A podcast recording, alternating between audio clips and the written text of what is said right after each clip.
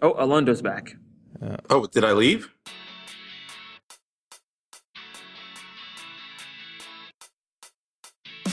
This episode is sponsored by Hired.com. Every week on Hired, they run an auction where over a thousand tech companies in San Francisco, New York, and LA bid on iOS developers, providing them with salary and equity up front. The average iOS developer gets an average of 5 to 15 introductory offers and an average salary offer of $130,000 a year.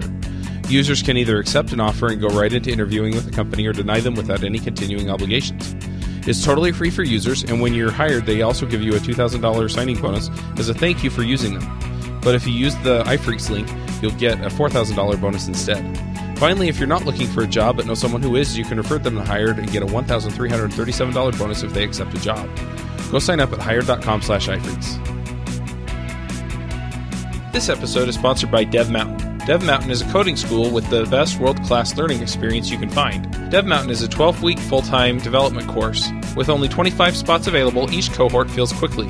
As a student, you will be assigned an individual mentor to help answer questions when you get stuck and make sure you are getting the most out of the class. Tuition includes 24 hour access to campus and free housing for our out of state applicants. In only 12 weeks, you'll have your own app in the App Store. Learn to code. It's time. Go to devmountain.com slash iPhreaks. Listeners of iPhreaks will get a special $250 off when they use the coupon code iPhreaks at checkout. Hey, everybody, and welcome to episode 104 of the iPhreak Show. This week on our panel, we have Alondo Brewington. Greetings from Goldsboro. I'm Charles Max Wood from DevChat.tv, and this week we have a special guest, and that's JP Simard. You, you want to introduce yourself really quickly? Sure. Yeah. Well, my name's JP. I'm uh, greetings from San Francisco, I guess I should say, and uh, work at Realm, uh, based here in San Francisco, database company. It's as nerdy as it gets. Um, and me personally, I work on the Cocoa team, uh, do a lot of Swift, a lot of Objective C, and uh, really try to blur the lines there and try to make it do things um, sometimes that it wasn't supposed to do, but for the benefit of the user. Very cool. So Realm, it's funny because I heard the name and I was like, are we talking to another game developer? but it's not. You want to give us a brief overview of what Realm is, what it's about? Sure. And and I mean a brief aside on the name, it's it's still better than the name we had uh, just about a year ago before we launched, TightDB. Uh, so that uh, Oh, you know, yeah. Realm is an improvement. Let's just say. I had about three jokes come into my head. I'll refrain. Clean rating and all of that. Yeah. Well, you know, um, before I actually say what the what the company is about and what Realm is, uh, the bit of backstory about the founders. They're all from Denmark. They came out of Nokia, and uh, so actually their their English is is flawless. Really, um, probably uh, you know they, I learn words from them pretty often, but uh, nonetheless. You know, they didn't necessarily catch on to necessarily how the name could be perceived. And so just about this time last year, we we're big and um, pushing a new name. And now we're called Realm. So sounds like a game company, but uh, databases. Why not? And uh, since you asked, Realm is a database, database for mobile platforms. Uh, so we have bindings for Objective C, Swift, and uh, and Java for Android. Gotcha. So that's in a nutshell what it is. It's it's basically a core data replacement, but it doesn't use SQLite under the hood. It's a brand new database engine that was built, uh, you know, along our development, and it's basically bringing the modern features of, uh, of databases from you know the last 15 years from server-side databases back to mobile. Gotcha. So it's local to the device. It's not another. It uh, certainly is. Yeah, it's an service. embedded database. There you go. Yeah, Okay. You can think of it like SQLite, like core data, except uh, you know it's it's a little bit more optimized for mobile. We tend to think. So, in what ways would would you say that like something that we could see as an advantage over a SQLite or Core Data implementation, particular to mobile, as an advantage? Right. For one, uh, you could say performance. So SQLite was never necessarily developed or even designed uh, to run on smartphones. You know, it, it was designed in uh, the early 2000s, and it was designed to run on military aircraft carriers, of all things. Uh, that being said, it's an incredibly well-written piece of software, and amazing apps and amazing embedded software have been written using it. But ultimately, it was never necessarily designed for you know iOS apps or Android apps. Um, that's fundamentally, you know, a very new concept when it comes to that. So when you look at kind of the way that it was designed, it never really uh, mapped to the way that people tend to use it in apps, where it's really kind of this graph-like data model. And that's kind of where core data comes in and these other ORMs, where they'll map, you know, an object graph to this more tabular relational database style. What Realm kind of brings to the table is kind of cutting out that indirection, that mapping. It represents object graphs directly in the database. And so in that sense, you know, the Cocoa binding, the Swift binding, the Android bindings, they're really just thin wrappers uh, rather than ORMs. And really all of this functionality when it comes to um, maintaining the object graphs, inverse relationships, uh, traversal of links, you know, that's all really done in the core database engine. So, you know, that's, that's a fundamental difference. But ultimately, you know, as a user, you might not necessarily see the difference other than, you know, you're, you're a lot closer to the metal. And so you can get very similar performance as you would with, say, raw SQLite or even faster, but with the functionality that you'd get out of, you know, something like core data. And how long has this been around? I mean, how long has this been under development or actually out in the wild? Well, you know, building a database is not something that you reach an MVP in a few months, uh, unfortunately. And so this has actually been in development for um, like just about four years now. And so the first three years of that was stealth, uh, basically working on the core database engine. And then I joined just about last year when we really started putting an effort on, you know, focusing on, on bindings. And so that's kind of where I fit in, uh, working on, on the Cocoa side of things. So uh, I guess what I'm wondering is, first off, if, if I want to add this to an application and start using it, what are kind of the best steps or first steps to just getting it in so that I can start uh, playing with it?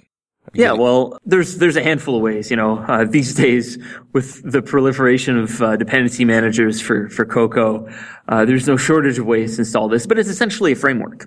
Um, so now that you know iOS 8 and uh, you know Mac has had these forever, but uh, essentially dynamic frameworks, uh, you basically can just drag in this this dot framework. Uh, into your Xcode project and uh, fire away. And from there, it's you know it's linked, and you can start using it just like you know, say you were linking any other system framework. And of course, we support CocoaPods in Carthage, and you can install a static framework if you're using iOS 7. Uh, so, you know, there's a, there's a handful of ways, but it's essentially a framework or a module if you're using it from Swift. Gotcha. Is this something that you can use in like a Swift Sandbox? Yeah, yeah, it's totally sandbox. What Realm will do is it'll uh, you, you, can use what's called what we call the default realm. And so it really cuts away a lot of the boilerplate. You know, if, if you ever use core data, you're familiar with the concept of an NS persistence store and file coordinator and all that. And there's actually quite a bit of boilerplate just to set up a file that you can write to. And so by using the default realm, it's basically kind of a shortcut that'll just pick a location in the sandbox. In the iOS, that'll be in your documents directory. In, on OS 10, that'll be in the application support directory of your app it'll just create you know, a file called default.realm and then uh, it'll store everything in there. So it works entirely in a sandboxed way, uh, both from a file access standpoint and from um, you know all the APIs that we use. That makes sense. And then how does the, I've just kind of been browsing through the documentation and stuff, but how does the API actually compare to like core data or SQLite or both? Well, it's actually quite similar in terms of using this concept of object accessors to represent underlying database information. And so, you know, what, uh, what core data and, and Realm both do is that you'll be able to create, say, an, an Objective-C class. And Core Data does this through code generation, you know, where you'll define your model in their graphical editor uh, in Xcode, and then you'll have a code generation step that gives you Objective-C classes, you know, so my model class or something like that, that in Core Data will inherit from NS managed object. In Realm, you basically skip this code generation step and you just write your class as if it was just an in-memory regular NS object. You just inherit from RLM object. And so once you have these classes, you kind of define your, your schema just by setting properties. You know, so say we wanted to model a person. Uh, so you'd have at interface person that inherits from RLM object, and then you can add an add property and a string for the person's name, uh, and as integer for that person's age. And then from there, you can also have, say you have, uh, I don't know, children for this person or friends. You know, you can have this concept of relationships just like you would regular NS objects. So you do at property person is the type of the property. And then you'd have, you know, spouse or child or parent or whatever. And then you can have the same concept with typed collections, so one to many collections or many to many, uh, where we have this concept of an RLM array. So you basically specify that you want a property of children, uh, and that's at property RLM array of children. Uh, so that's basically how you how you define your schema in Realm, and then from there, when you're actually using the object, you can you know, instantiate this regular Objective C object, and then you have this uh, basically view of the underlying database data. So you set a property, it'll set the database value. You read a property, it'll read the value from the database, etc. So you kind of bypass loading everything into IVARs altogether. Is the reverse relationship that you get with core data is that present in Realm as well? So like when you yeah, create so, the so so the nice thing with relationships in Realm is that they're represented natively in the database file and the database engine. And so uh, whereas in SQLite, say if you were building any sort of ORM that's built on top of that, because it's an entirely relational database, you basically have to create foreign keys for any kind of relationship that you would want, and then you'd have to do a join operation in SQLite on, on these tables in order to get kind of what matches up. Uh, and thankfully in Realm, it's really just a pointer that you follow you know, the internal representation of this data is uh, essentially uh, this giant B tree where you can really just follow links. And so there's no difference between, say, an integer column and a link column. And so when it comes to backlinks, because it's this basically giant tree and this graph in a sense of your objects, then to do a backlink is really just doing that link in the inverse direction. And so it's really quite efficient. So let's say I've got an existing app with a ton of domain objects. Would I, in practice here, simply replace the inheritance directly from NS object with RLM object, or or is there a better practice or another practice? I can say better, but another practice I should use if I was to implement Realm for an existing uh, application. No, that's that's exactly um, the kind of main design and the main use case that we designed for uh, was really to bring this concept of persistence kind of out of the equation and bring working with uh, a database and, and this data model framework to be as close as possible to what people are already familiar with uh, in terms of in-memory NS objects, you know, plain old NS objects. And so that's definitely a good approach to take because ultimately things will mostly work in terms of of defining your data model anyway, uh, just inheriting from RLM object instead of NS object. I mean, there's a handful of uh, properties that we don't actually support. And so say that you had, I don't know, say that you had properties in your Objective-C object before migrating to Realm that had like an NSURL property or any sort of non-data model like property that you had on your object, then you would either have to kind of compose that into another RLM object, and then you can create a relationship on it, uh, which is what a lot of people do. And then you can create a computed property, you know, say like a read-only property, or uh, override the setter and getter for this kind of property, so that you can write and read the compose type. I'm probably not explaining that very clearly. Do you understand what I'm saying? I do actually. Mm-hmm. Yeah, I have a okay. particular object case that I'm thinking of as you're describing this. Right. So like say you, you had uh, a regular data model, it was all in memory, you know, you're not using any third party frameworks or, or core data or whatever, just using NS object based models. And you had an object, say website that had um, an NSURL property. And say you wanted to persist that in Realm, well, what you could do is still keep that URL property, but just mark it as ignored in Realm, which you can do through overriding this class method to tell Realm to ignore that property, and instead create uh, maybe something like backing URL, which would actually point to, say, uh, an NS string where anytime you read from your actual URL property, you would construct an NS URL from the string. And then every time you write to the URL property, you would kind of take the string out of that URL and store it in the backing URL string. So that's kind of one way to do things where ultimately this is a pretty flexible approach, which really extends to being able to store, basically if you can compose any type, then in terms of the data types that Realm supports, then you can basically have those types in your model as well. It's really just bringing this concept of, of computed properties. And that's, for example, like really useful for Swift, where say you wanted to use um, Swift enums that don't really have, like ideally you would have an associated type. And so what you could do is have this computed property that when you set the enum property, well, it sets this backing enum that just grabs the string from it or the int from it and stores that in Realm. And you can do the same thing the other way around when you're reading from that object. So it's a pretty flexible way, I think. And we've debated, you know, the team so many times in terms of kind of adding more explicit support and more native support for certain types like NSURLs. But ultimately, there's a tiny bit of boilerplate that allows anyone to create, to basically add support for, for their own types that uh, it's never really been a major consideration for us. So I want to kind of change uh, directions a little bit. Um, yeah, please do. first of all, it looks like you have Realm Cocoa and Realm Java. So do you maintain two versions of the same database? Uh, well, there are two bindings on top of our cross-platform core. Uh, okay. Uh, so the, the core is the really the heart of the database engine. Uh, it's written in C++. It's very portable. It's especially optimized for ARM devices and uh, especially em- embedded platforms. But I mean, it still still runs pretty performantly on uh, you know, things like Intel chips and MacBooks and things like that.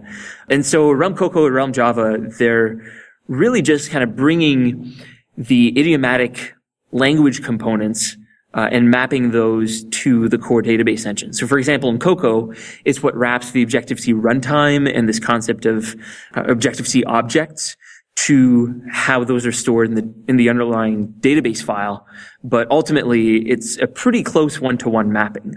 The other question the, the. Cocoa binding does other things like, uh, say, add support for parsing NS predicates and oh, okay. you know, things like that. So it just makes it a lot easier to work with from a language standpoint. But I would say that it really doesn't do any of the heavy lifting. The other question I have is I clicked on pricing because I was I always wonder with these kinds of things where it's a company that's backed by funding or whatever, and you know you're basically Realm has people working for them to build Realm, and so it's okay. Well, how are they going to sustain this? How how do I know it's going to be around for a while? And it looks like you offer additional enterprise products, services, etc. What kinds of things fall under that realm, I guess, so to speak? uh, yeah, nice pun. So ever since we actually had uh, kind of a minimum viable product, even just for the database core, not even for these bindings that we built on top and that we've since open sourced, ever since the core was uh, pretty stable, we've had clients, uh, basically enterprise clients, or not enterprise is kind of a strange word. They're more like bigger clients that wanted access to uh, that source directly, or they wanted a special level of support uh, I mean, you know, we try to answer all of our support calls and uh, not calls. We, we, we don't have a phone line uh, set up or anything like that, but we try to support all of the support tickets, even for, for the free and open source stuff, you know, as soon as we possibly can. Usually that's within, you know, a few hours. But, um, ultimately some companies, especially in the earlier days of Realm, uh, kind of wanted a, a more direct line uh, and so, you know, we have special arrangements with those companies, but ultimately they don't end up getting a different product uh, at all from what we offer in, in, in the open source variety. Uh, it's really just kind of a way for us to, um, to keep the lights on. Yeah, that makes sense. You know, one thing I will say is it, we're we're still at this point. I think we're at 24 people across the world now at, at, you know, working on Realm, and we've got people work, working on the core database engine, uh, Java, Objective C and some other stuff that you know, we haven't quite announced yet. But, you know, it's still a company and almost entirely made up of developers.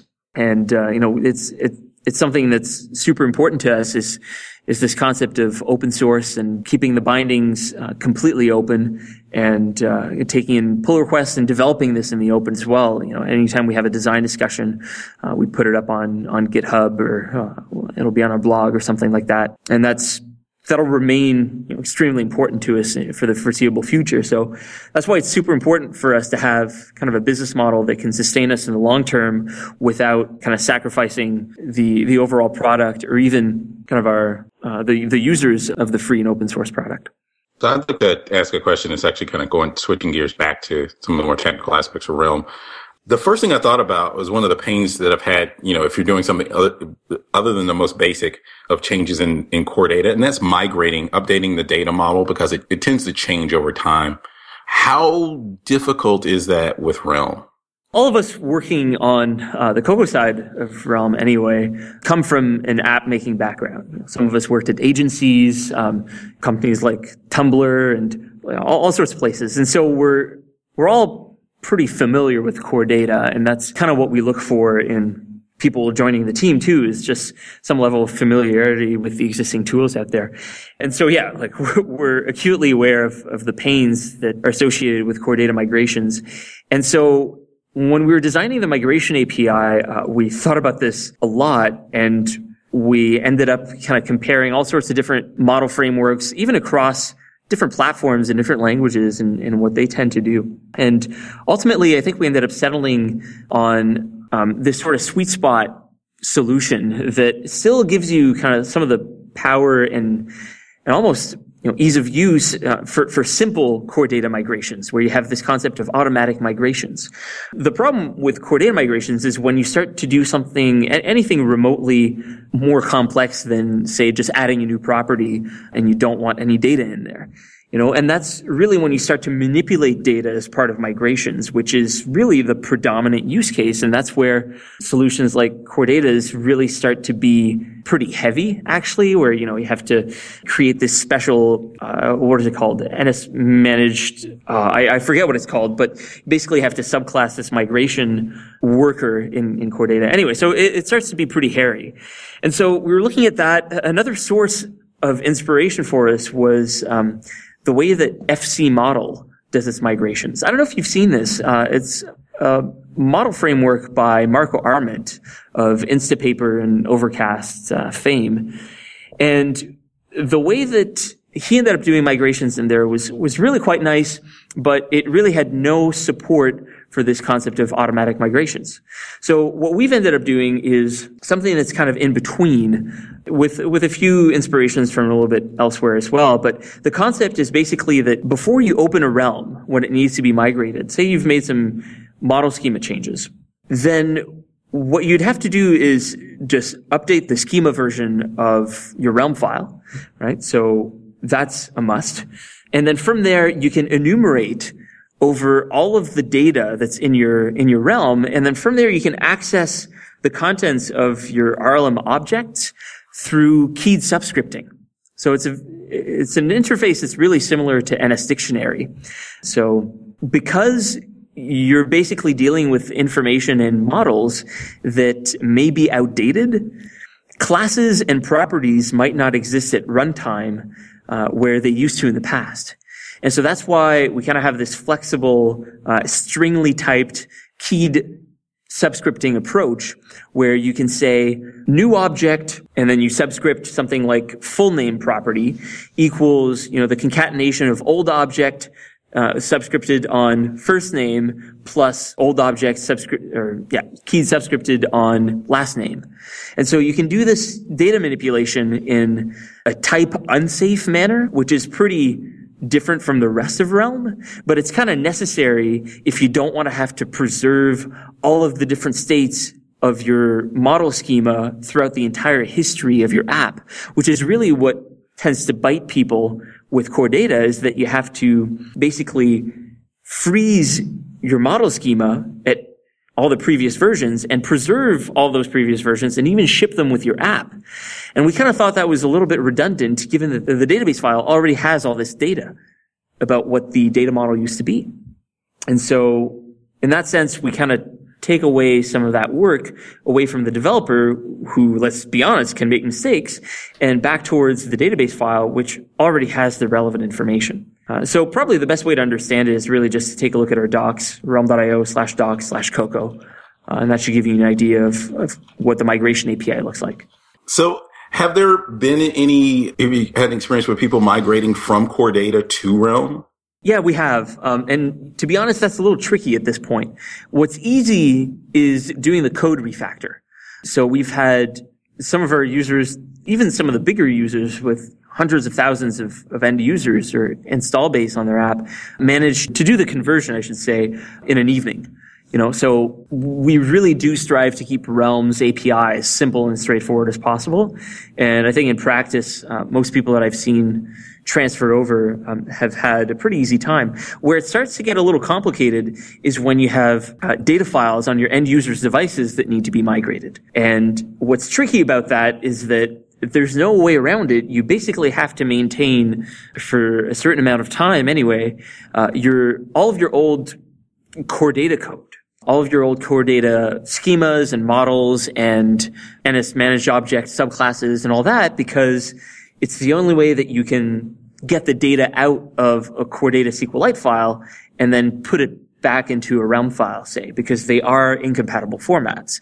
You know, Realm has its own file format. And so that's really where it gets tricky. And we've had lots of users do this, but it is essentially a manual process that you basically have to do that mapping yourself because there there really is no straightforward way where Realm could just pick up on all of the information stored in a SQLite file and that you wouldn't have to link core data to be able to get that information out. It's something that we're considering kind of writing a little uh, helper tool for where you can basically add this library to your app that would basically just be a thin core data reader um, that would be able to get this information out of a core data file and then into a realm file. But the problem with that really is that none of this is publicly documented. So core data's internal representation of uh, you know the SQLite file format, or the, at least the way that it uses it, is completely undocumented, and it's pretty easy to figure out. But the thing is, that could break at any time. Uh, you know, they could, Apple could change that at any minute, and so to basically provide users with this thin kind of reverse engineered core data reader that they'd be shipping in their production app seems, you know, a little dangerous. And therefore we just kind of recommend that people go the manual route. Is, is there a good guide for that though that says you're probably going to want to look at these things. You're probably going to want to hook up core data this way. And here are some of the gotchas that people run into. And that's why we don't have a, an automated process is because these are the concerns that may or may not apply. Yeah, that's right. Well, actually the, the best resource there, we have a handful of user interviews at realm.io. Uh, so realm.io slash users. And there are a handful there that kind of explain the transition that they went through, uh, going from core data to realm. And so there's probably some tips that, uh, you know, listeners who are interested in doing the switch or at least trying it out can uh, read up on. Gotcha. Okay, so I had a question about sort of transactions, being able to say, uh, for instance, I have an app where I have the user go through maybe two or three screens as a part of a so I've got like onboarding you know, process or? exactly. Yes. And so I'm saving information as I go, but at the very end, if they cancel it, I need to basically unwind all of that. How easy is that to implement using Realm? It depends how you want to do it. There are like a dozen ways that you could potentially implement that, uh, and each of them kind of has their own drawbacks. But you know, ultimately, what you could do. So here's kind of a little aside. RLM objects can be instantiated and, and, initialized as just regular NS objects. So, you know, you can just basically have this person property that we were talking about, uh, or say it's a user for this onboarding example. Uh, so you, you call user alloc init, and you basically just have an equivalent object as if you were inheriting from NS object. So what you could do in this onboarding process is basically just pass this in-memory object that's not tied to a realm at all. It's not persisted. It's not even tied to an in-memory realm. You know, it's just a plain old NS object. Uh, you can pass that around throughout the process and then set whatever properties that you need you know, do whatever data manipulation that you that you want, and then if say uh, the user cancels at the end of the process, well then you just throw away this in-memory object because you didn't really do anything realm related. All you did was reuse the same data model that you've already defined for your database. Now, if the user says yes, finish, save, whatever, then uh, you can just call uh, RLM realm so RLM realm is, is the class for a realm. You just do realm add object and you pass in this in-memory object and it'll persist it. So that's probably the easiest and most straightforward way that I would recommend that you do it.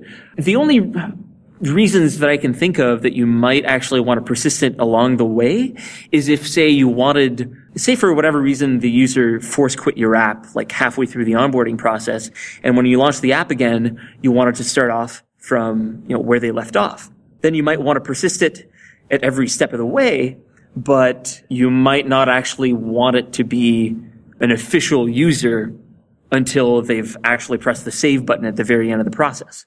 At which point to be honest, like at that point, you can't necessarily roll back those transactions because they could have happened, you know, like weeks ago, essentially. Uh, so what I'd probably do there is basically just set like is saved property, uh, like a Boolean property on the object that you would just flip to yes once the user actually presses save. So it really depends on the use case, but there's a handful of ways you could do it. Okay. And sort of going along those those lines of making these uh, sort of changes writes and or deletes from the from the database for cascaded deletes if i have an object that is you know has children objects and i delete that object is that something that's automatically done for me do i get the cascading deletes do i have any control over that at all unfortunately not no and that's that's actually a pretty big drawback right now over, say, core data where it would take care of those cascading deletes for you.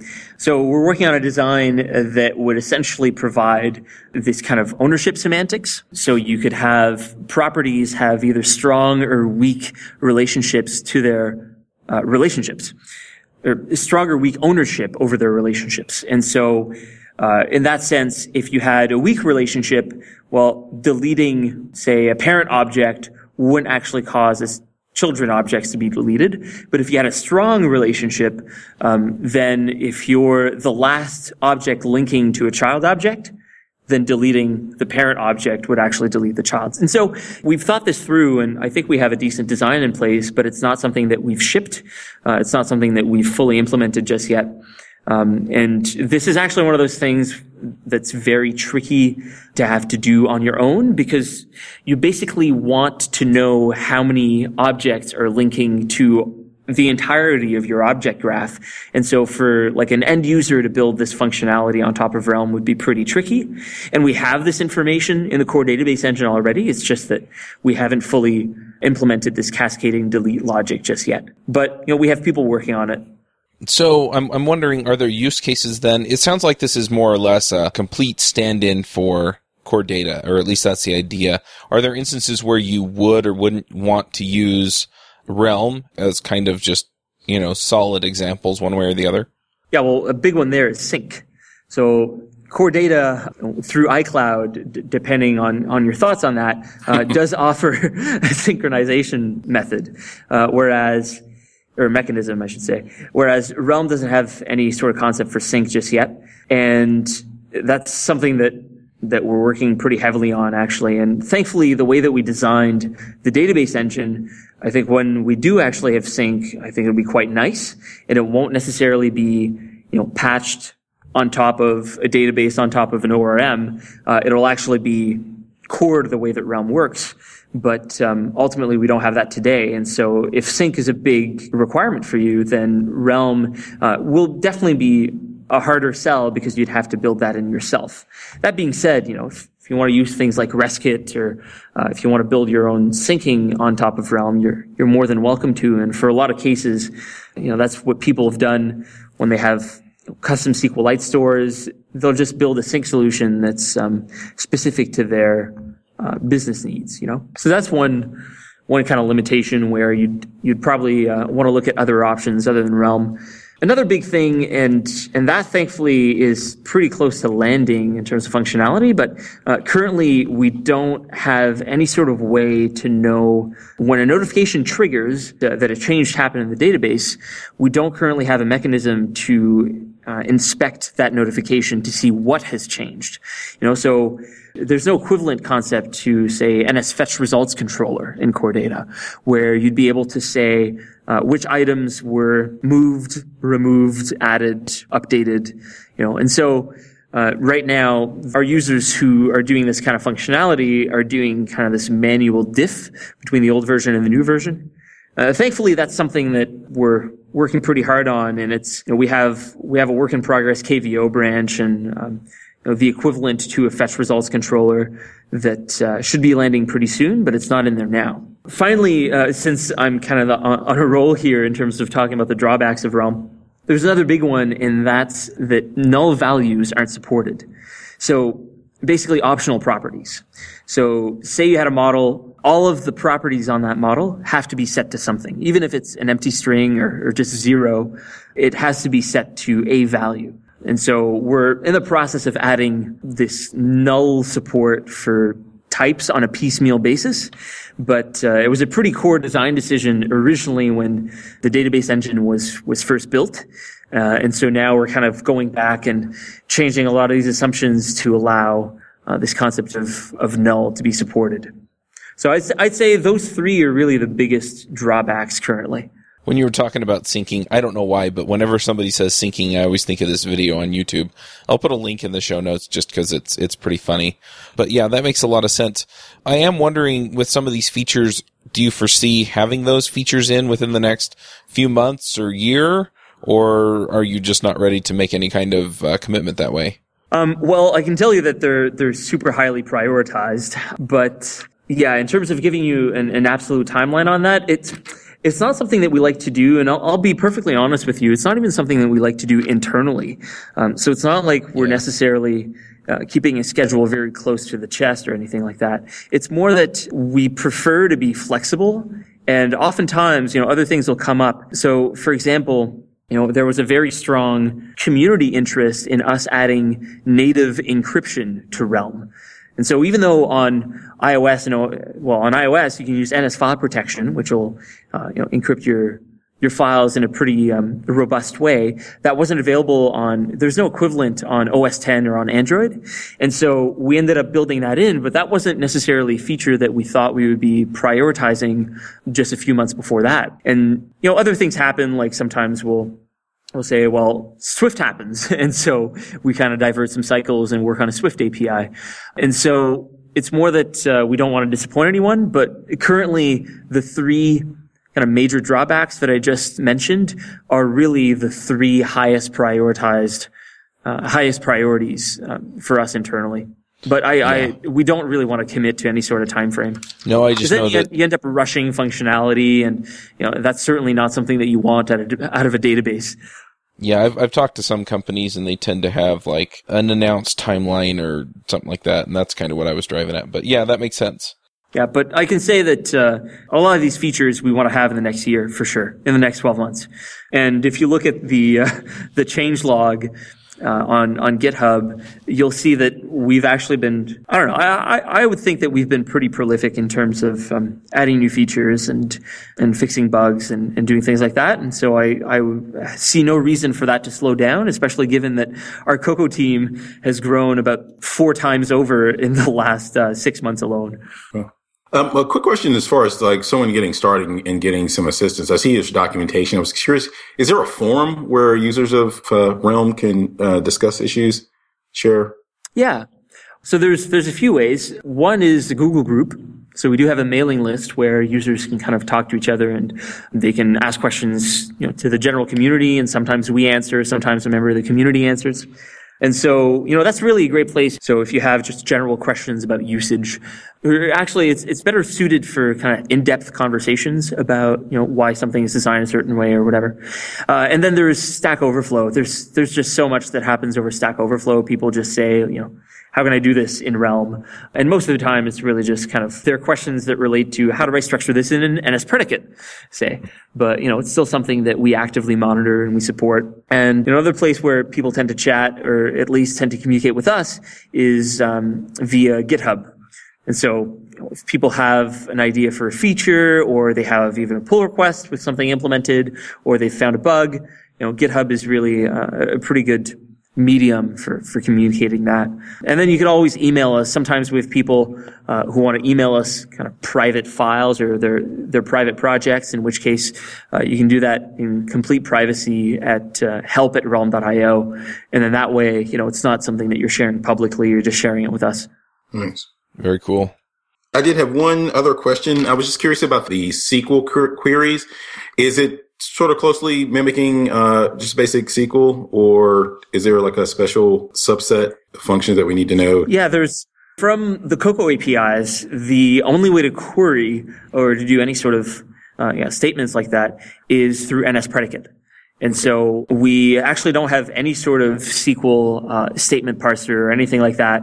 And so a lot of those concepts don't even apply. So just because of, you know, the architecture of Realm, uh, a lot of the SQL statements that that are in the spec uh, just wouldn't apply. So things like limit uh, on a SQL statement, because everything is lazily loaded and you basically just have this view of your data, limiting wouldn't actually have any sort of effect. That and this concept of foreign and primary keys is kind of unnecessary with native relationships.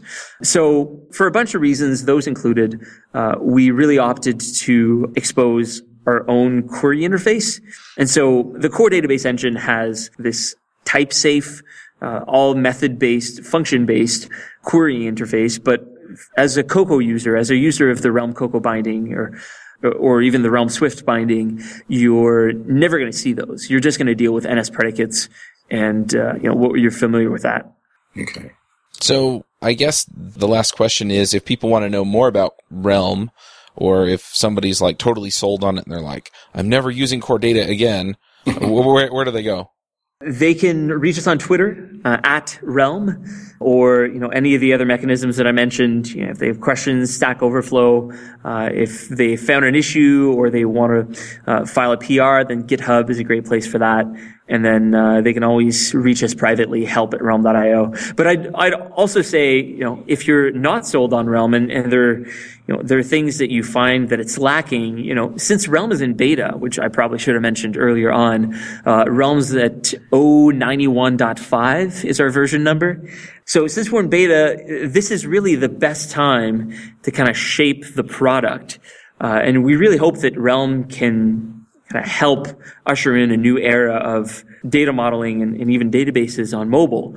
And so, um, if you have any thoughts in terms of things that we can improve, or if there are parts that you don't like and that you'd like us to work on more actively, please do reach out for that too, because this is a very feedback critical stage that we're at.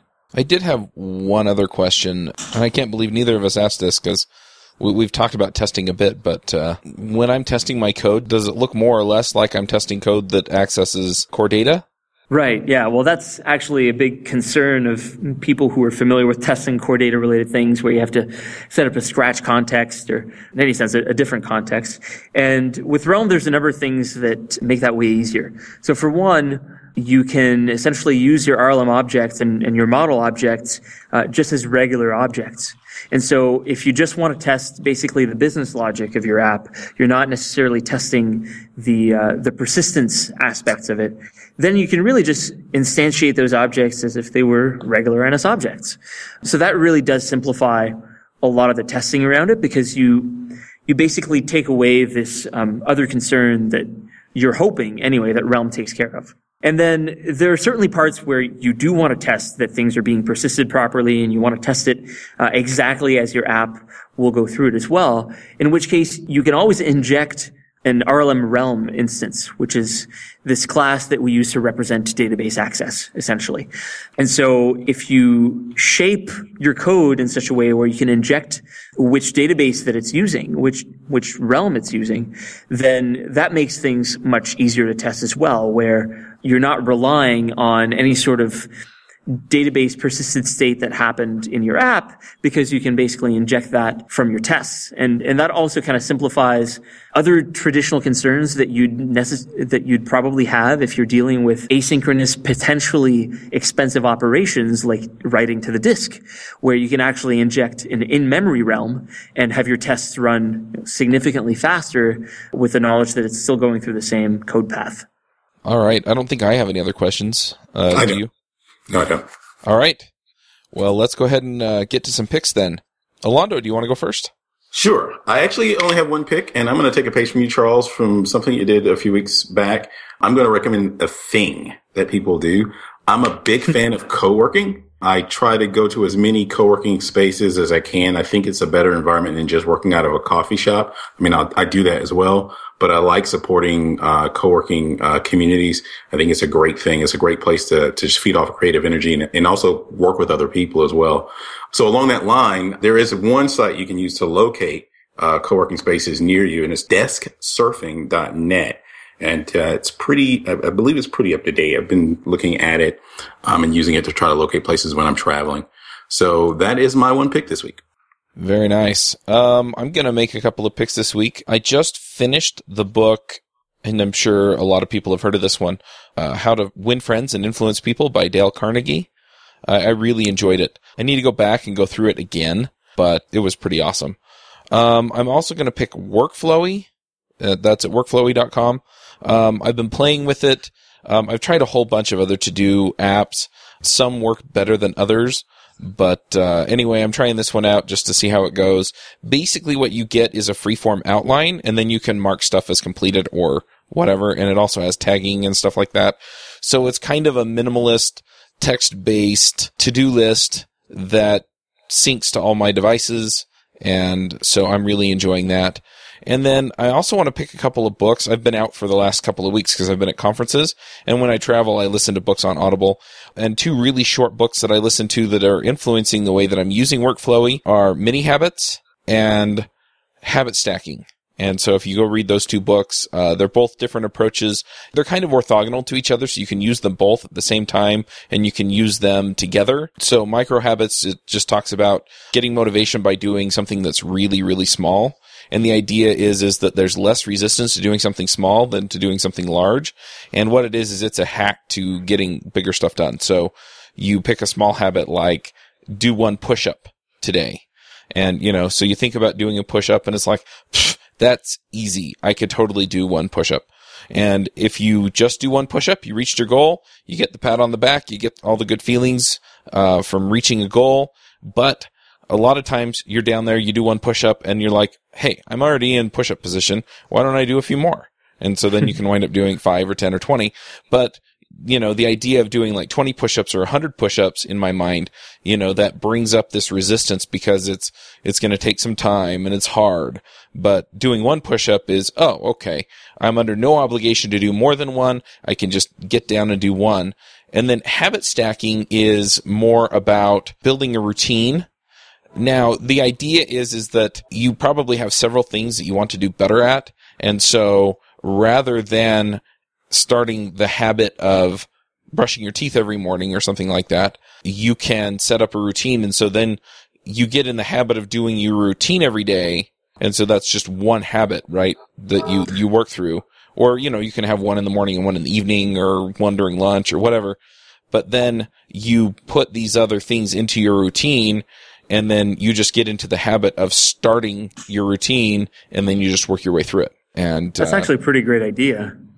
Yeah. It, um, have you found that it, it helps you be more uh, vigilant and uh, responsible, I guess? Yeah, I've only been doing this for like a week because I just got back from RailsConf last week. And I, I listened to these books when I was in Las Vegas for MicroConf, which was two weeks ago. So, so far, yes, you know, I just get up and start going. The only things I really worry about is that um, I'm trying to do a morning routine and that routine runs the same time that my kids are getting ready for school and things. And so sometimes it's easy to get derailed, but then I just make sure I get back to it. And the nice thing is, is that the last thing in my routine is sit down and do something for my client or sit down and record a video, um, depending on the day. And so by sitting down and, and making that the last thing in my workflow, it's easier to just flow right into work. And so I don't sit down and, you know, hit the resistance that I hit um, when I'm thinking about, oh crap, I've got this major feature I've got, I've got to add to my client project. It's okay. I'm just going to sit down and flow right into that. A lot of times I actually throw a mini habit at the end.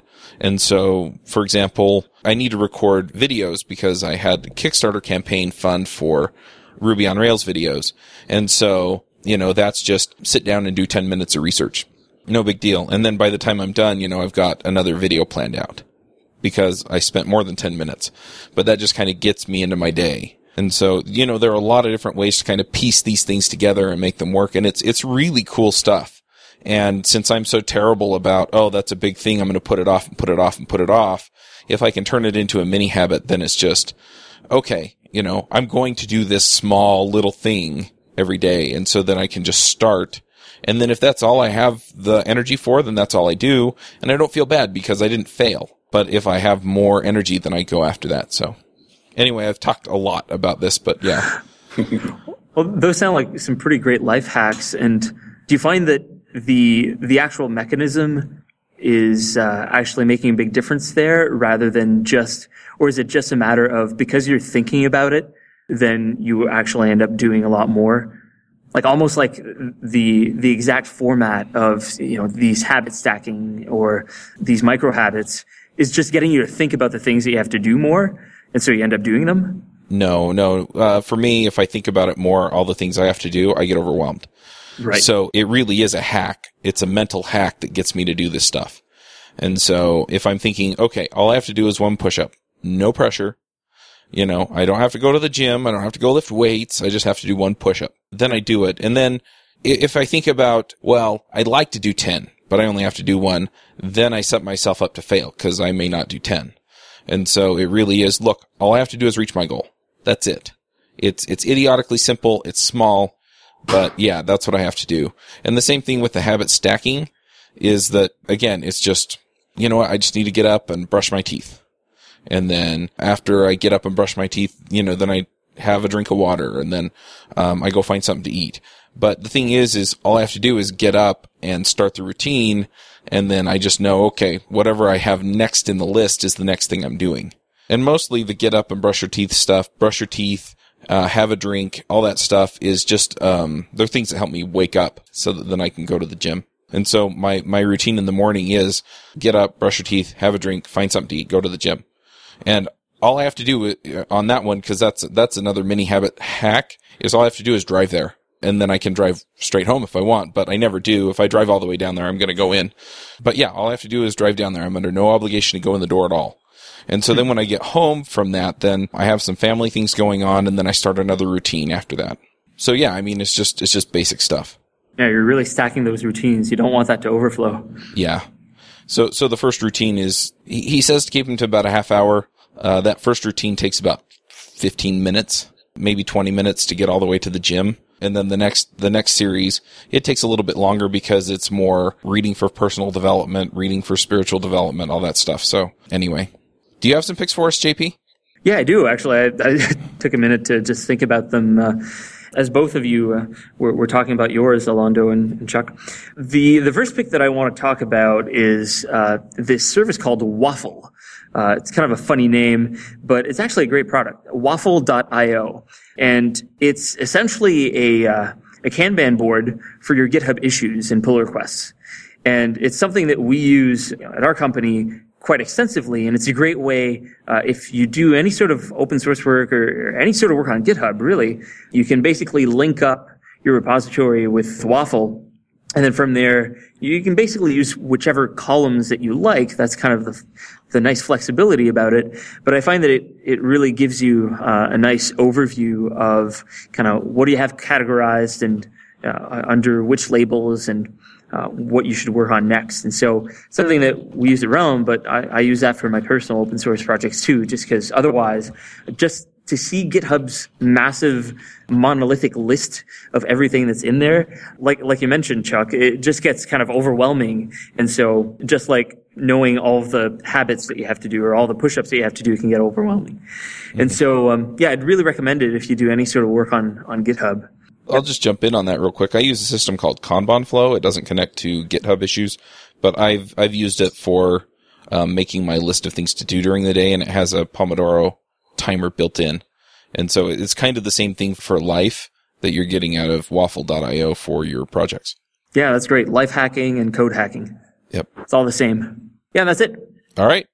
Well, thanks for coming. It's it's been really interesting, and hopefully Thanks a few people me. find useful and uh, great ideas. If you're doing something with Realm, please leave a comment on the show notes and let JP know. Is there a good way to to let you know about that stuff? Can they tweet at you or email Yeah, you? You can always always ping me on Twitter at simjp, and then there's always at realm as well. Okay.